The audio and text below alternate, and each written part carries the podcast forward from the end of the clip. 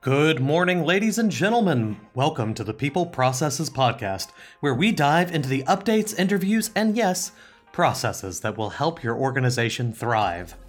My name is Rami Alijil, and my goal is to help HR managers and business owners create an environment where their people are their organization's competitive advantage.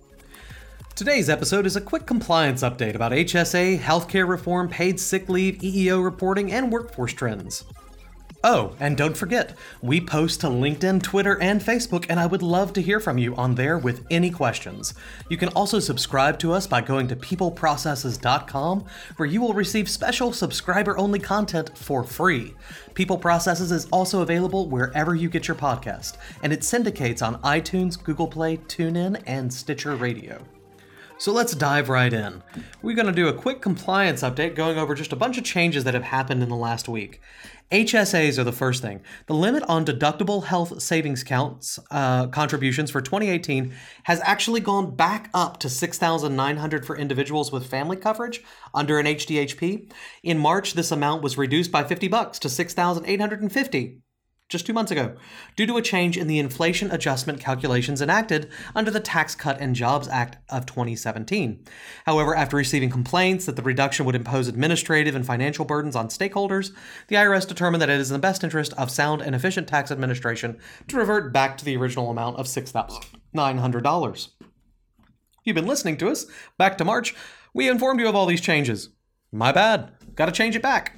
Sorry. According to the latest guidance, an individual who receives a distribution from an HSA of an excess contribution with earnings based on the 6,850 deduction limit may repay the distribution to the HSA and treat the distribution as the result of a mistake of fact due to reasonable causes. Alternatively, an individual who does not who does not repay the distribution to the HSA may treat it as an excess contribution return before the due date of the return if you would like. So either way, you can keep it, don't have to worry about it, or you can put it back in there, don't have to worry about it. Okay? Um, what can you do? All right, next up, another update: healthcare reform. This is a big one for very few people, but if you are in a in a in a in a district in a state for um, uh, for the ACA for your your exchange, uh, there's what's called shop and there's what's called the individual marketplace. Shop is like the small business version of the individual marketplace. Hasn't done great, but if there are no shop plans available, and those are relatively small places, the IRS is providing relief that helps employers that first claim the Small Business Healthcare Tax Credit Act for all or part of 2016 or a later year for coverage offered through the Small Business Health Options Program, also known as SHOP Marketplace but don't have any shop plans to offer employees for all or part of the remainder of the credit period because the counties where the employees are located have no shop marketplace plans. The relief allows these employers to claim the credit for health insurance coverage provided outside of a shop marketplace for the remainder of the credit period if that coverage would have qualified under the rules applied before January 1, 2014. So, this is a small, small, tiny fraction of you out there. If you had a shop plan and were claiming credit and then there were no more shop plans offered, you can continue to claim the credit for the remainder of your time, which is normally two years. Next update mental health benefits. The U.S. Department of Labor, Health and Human Services, and the Treasury have issued proposed frequently asked questions regarding non quantitative treatment limitations, NQTLs, and disclosure requirements in connection with the Paul Wellstone and Pete Domenici Mental Health Parity and Addiction Equity Act of 2008, sometimes abbreviated as MHPAEA but most people call it the Mental Health Parity Act. Okay, the guidance was developed pursuant to Section uh, 13001B of the 21st Century Cures Act, which again you can find on our website.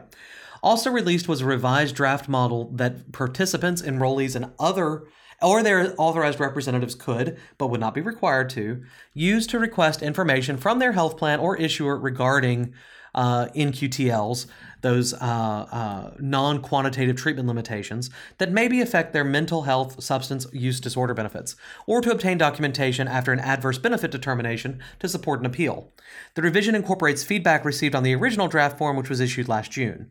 Additionally, a self compliance tool was released that can help group plans, plan sponsors, plan administrators, group and individual market health, insurance issuers, state regulators, and other parties determine whether a group health plan or health insurance issuer complies with the Mental Health Parity Act or and related requirements applicable to the ERISA group health plans. So, to kind of simplify this, if you don't know what any of that means, it's okay, you're probably not part of these groups. But mental health parity required in general that you treat mental health treatments the same as you would non-mental health uh, physician work. Okay, so going to see a psychologist is basically the same as going to see a primary care physician.